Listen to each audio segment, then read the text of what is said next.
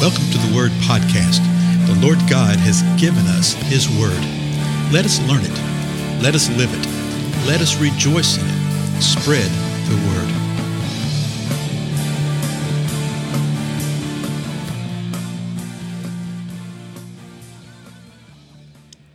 Blessings, everybody. This is Dale. Thank you so much for joining with me today on the Word Podcast. You know, I so appreciate your faithfulness in joining together like this. I hear from folks every now and then that are listening to things with questions and comments and things like that. That's great. you can always find me at my website. It's dalemoore.tv. Okay, D A L E M O O R E dot TV. And so you can send me an email there. You can find all of our Bible studies. We do uh, Bible studies online. You can see those. I also have a daily blog, usually writing about something else. This podcast, you can find it there. You can also find a place there if the Lord moves upon your heart to help support these times. That would be so, so helpful, uh, particularly nowadays in our lives personally here. Uh, every little bit helps.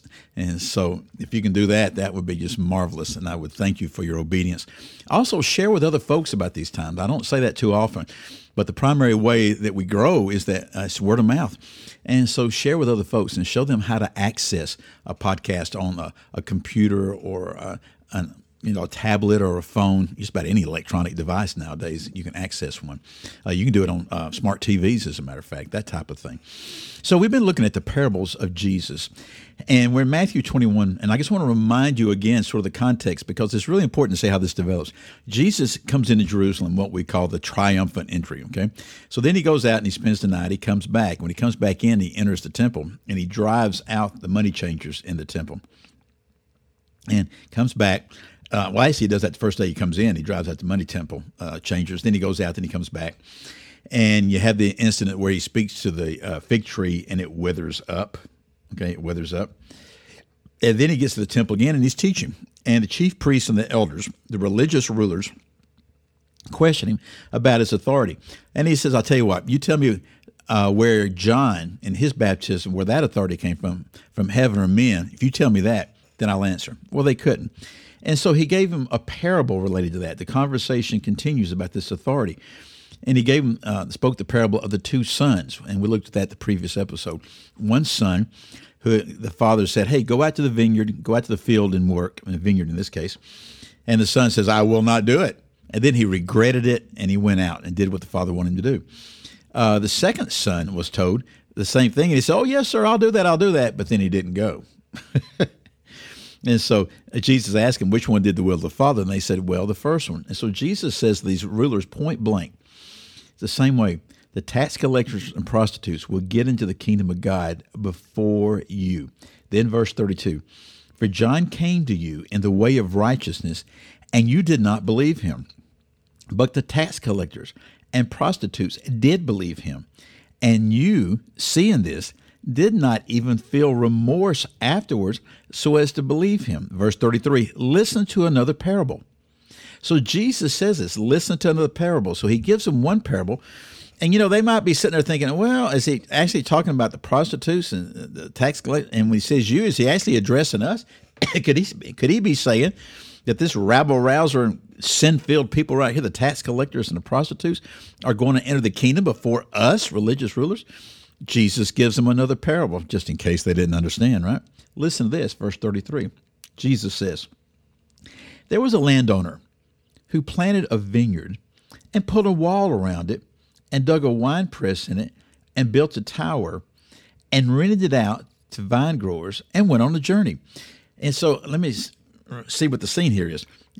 And that's a parable. Jesus, just tell them a parable, a story. There's a landowner and he planted a vineyard, put a wall around it, dug a wine press, and he built a tower.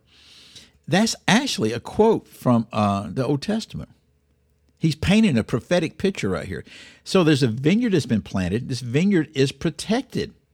How do I know it's protected? Because he's got a wall around it. Okay? And it's also a place of great expectation because he dug a wine press in it and he built a tower. So it's doubly protected. It's got a wall, it's got a tower, it's got a wine press there in anticipation that when the fruit of the vine starts coming in that they will start producing wine. Now folks, this is a, a long process. You know, it is. It's a long process. There's a gentleman here in our local area that is uh, one of the key, key, key community leaders. I think he's 101 years old right now, and uh, re- really has done so much in our community over the last, uh, oh gosh, since the 40s. I mean, literally since then. And I remember years ago, this is probably about 15 years ago, so he would have been in his mid 80s, that I drove by his house one day and he had some vines planted out there and a little mini vineyard kind of thing, you know, just a, a row of vines. And that, that says so much. What does it say when someone who's 85 years old plants, and these were just barely saplings, because there's not going to be a fruit from these things for at least what four, five, six years, depends on what it is that he's growing, some form of a grape. Okay, he's not going to see anything from that five or, until five or six years down the road, and he's not sitting there worrying about, well, I'm 85 years old, I'll probably never be able to. No, no, no. He planted that. And you know what? He's still alive and he's getting fruit from those things, by the way. So, anyway, here's the picture again with this parable. You have this vineyard planted, and the landowner rented it out to vine growers, and he went on a journey. So he rents it to other people, and then he goes on this journey. Verse 34. When the harvest time approached, he sent his slaves to the vine growers to receive his produce. And so this gives us a little insight into how the uh, what the uh, rent might have been. Okay, so for those of us who grew up in the city, you may not be aware of this, but it sounds like they'd cut a deal on the halves. uh, I grew up on a farm, and so we used to uh, bale hay for the public. As a matter of fact, me and my four brother, three brothers, that's what we all did. That's how we got through college, baling hay. And this is back when you only had small bales. You didn't have the big round bales like you have now. And a lot of our stuff that we did, we would go up to a, a little farm. Somebody, a man and a woman, would have 10 or 15 acres. They'd have a few head of cattle, but they didn't uh, invest the money and have the time really to have all the machinery that is needed to really uh, harvest hay and do it quickly. And so what we had all that stuff. So what we'd do, we'd go up there and say, okay, we'll cut the hay for you, we'll bale it for you, we'll put it in the barn, and we'll keep half. And so let's say they had 300 bales of hay that came out of that cutting right there. They kept 150. We kept 150. And then we threw it up in the loft of the barn. And when February came, we'd start selling hay, right?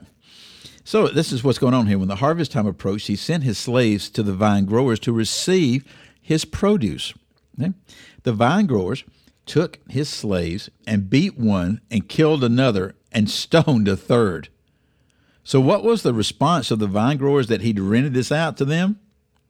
Their response when he sent a slave, a servant, let me see what that word means right there.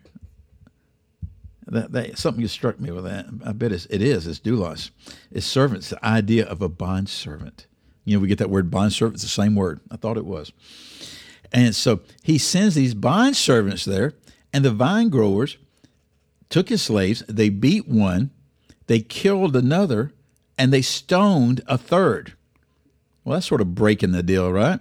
Verse 36. Again, he sent another group of slaves, larger than the first, and they did the same thing to them. So they beat this first group. They beat one, they killed another, stoned a third. Usually, stoning, you might be able to get away, you might get killed. Sends another larger group of these bond servants. They do the same thing. And afterward, he sent his son to them, saying, They will respect my son. But when the vine growers saw the son, they said among themselves, This is the heir. Come, let us kill him and seize his inheritance. They took him and threw him out of the vineyard and killed him. Therefore, when the owner of the vineyard comes, what will he do to those vine growers? That's the question that Jesus asked of this religious these religious rulers right here. You know what? Our time's up. We'll deal with the answer the next episode. I'll see you then, okay? Goodbye.